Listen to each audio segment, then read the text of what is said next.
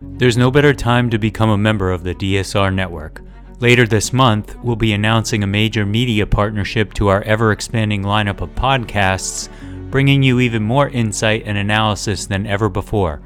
Members enjoy an ad free listening experience, bonus content for virtually all of our shows, an invitation to the member only Slack community, an evening newsletter recapping the day's top stories, and more.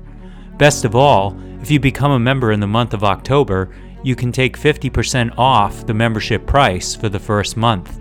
Visit thedsrnetwork.com slash buy and enter code SPOOKY at checkout.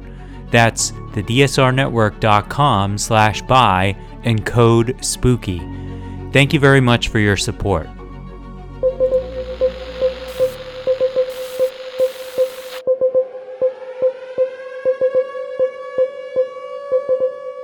It's October 4th, 2023, and this is your DSR Daily Brief. I'm Chris Cotnor.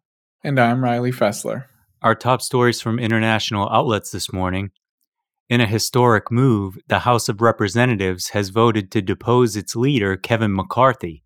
Democrats, along with a group of conservative allies led by Representative Matt Gaetz, joined forces to strip McCarthy of his position. It remains unclear who will succeed McCarthy. Representative Patrick McHenry was named as temporary Speaker immediately after the vote. Eight Republicans voted against McCarthy, and three House leaders have been suggested as potential replacements, though they have disavowed any interest so far.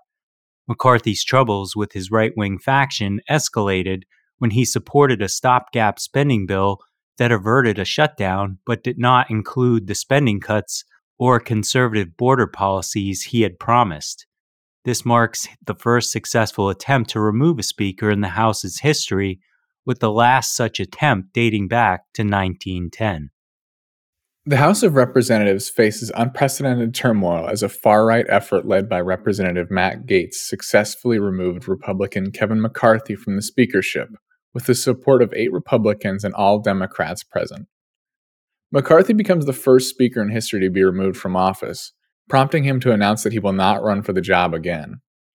In the absence of a clear successor, Republican Representative Patrick McHenry is acting as a temporary speaker, but he lacks the full powers of a duly elected speaker.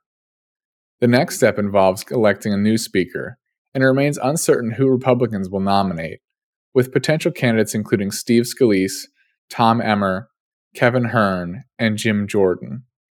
The process may involve multiple rounds of voting, similar to January when McCarthy required 15 rounds to secure the gavel. The customary process for installing a new speaker involves a bipartisan committee escorting the speaker elect to the chair for the oath of office, but it remains unclear if this will be followed in this instance. The judge overseeing the civil trial on alleged business fraud involving Donald Trump and his company issued a gag order barring the former president from making public comments about court staff after Trump posted on social media about a judge's staffer. This decision, made by Judge Arthur Engoron, came amidst ongoing public criticism by Trump of officials involved in the case. The gag order applies to all parties, but primarily targets Trump. The judge warned that violating the order would result in serious sanctions. Trump's response to the fraud lawsuit mirrors his past pattern of criticizing officials by name, but it has triggered requests for gag orders in some of his other cases as well.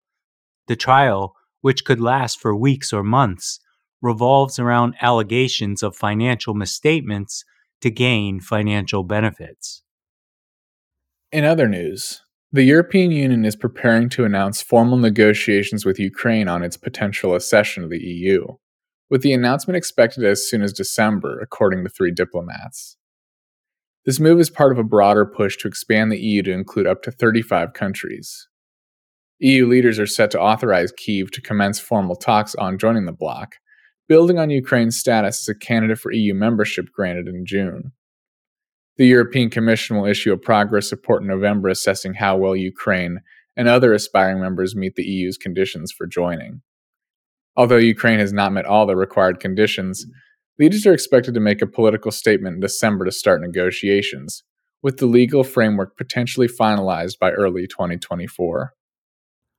The corruption charges against U.S. Senator Bob Menendez involving allegations of accepting bribes in exchange for using his position to benefit the Egyptian government have raised questions about the broader U.S. Egypt relationship, particularly regarding human rights concerns.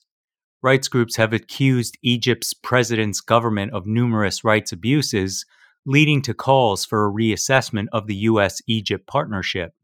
While the Biden administration has not taken strong action, several Democrats in Congress are demanding greater scrutiny of the relationship, with Senator Ben Cardin placing a hold on $235 million in aid to Egypt due to human rights concerns.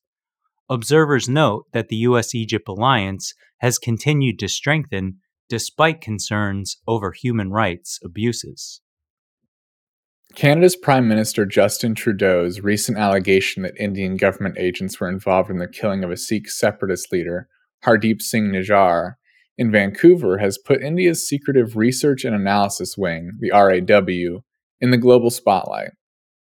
While India has denied these allegations, the incident has raised concerns about the RAW's activities and increased global curiosity about the agency. The RAW has been expanding its presence in Western nations since the 2008 Mumbai attacks, primarily focusing on human intelligence operations. Prime Minister Narendra Modi's leadership has emboldened India's national security apparatus, including the RAW, and RAW Chief Ravi Sinha reports to Modi's office through the National Security Advisor. The Vancouver incident may make it harder for Western countries to trust the RAW in the short term. The RAW has a long history of being viewed as an arch rival by Pakistan, and it has expanded its presence in the West, especially North America, due to the role of U.S. citizen David Headley in the Mumbai attacks. However, RAW's operations in the West are primarily focused on political influence campaigns rather than security operations. The RAW has generally refrained from covert operations outside South Asia and Southeast Asia, with a focus on friendly relations and diplomacy. Under Modi's leadership, India's national security community has become more proactive, but the legal framework for intelligence operations has not kept pace with their expansion, leading to concerns about oversight and control. In later news, Italian stunt driver Marco David Gianni, aged 43, broke a world record by driving a heavy goods vehicle cab onto its left side wheels cruising through a 12 foot 5 inch gap without touching the side barriers. Guinness World Records required him to drive at least 32.8 feet and come to a stop without the vehicle toppling over, which he achieved on his third attempt while filming for GWR's Italian TV series Lo Show dei Record. Gianni explained that keeping concentration and a steady foot on the gas pedal were crucial for his success, as any acceleration would have caused the cabin to become unstable. That's all the news we have for you today. Be sure to rate, review, and subscribe so that more people can find the show. If you have a tip, topic, or correction you'd like to flag for us, please email us at podcasts at thedsrnetwork.com. Members of the DSR Network will receive an evening newsletter version of the DSR Daily Brief. If you'd like more in depth analysis of these issues, along with our sources for today's episode, be sure to follow the links in the show notes and tune into our sister podcasts on the DSR network. Stay safe and stay tuned to the DSR Daily Brief.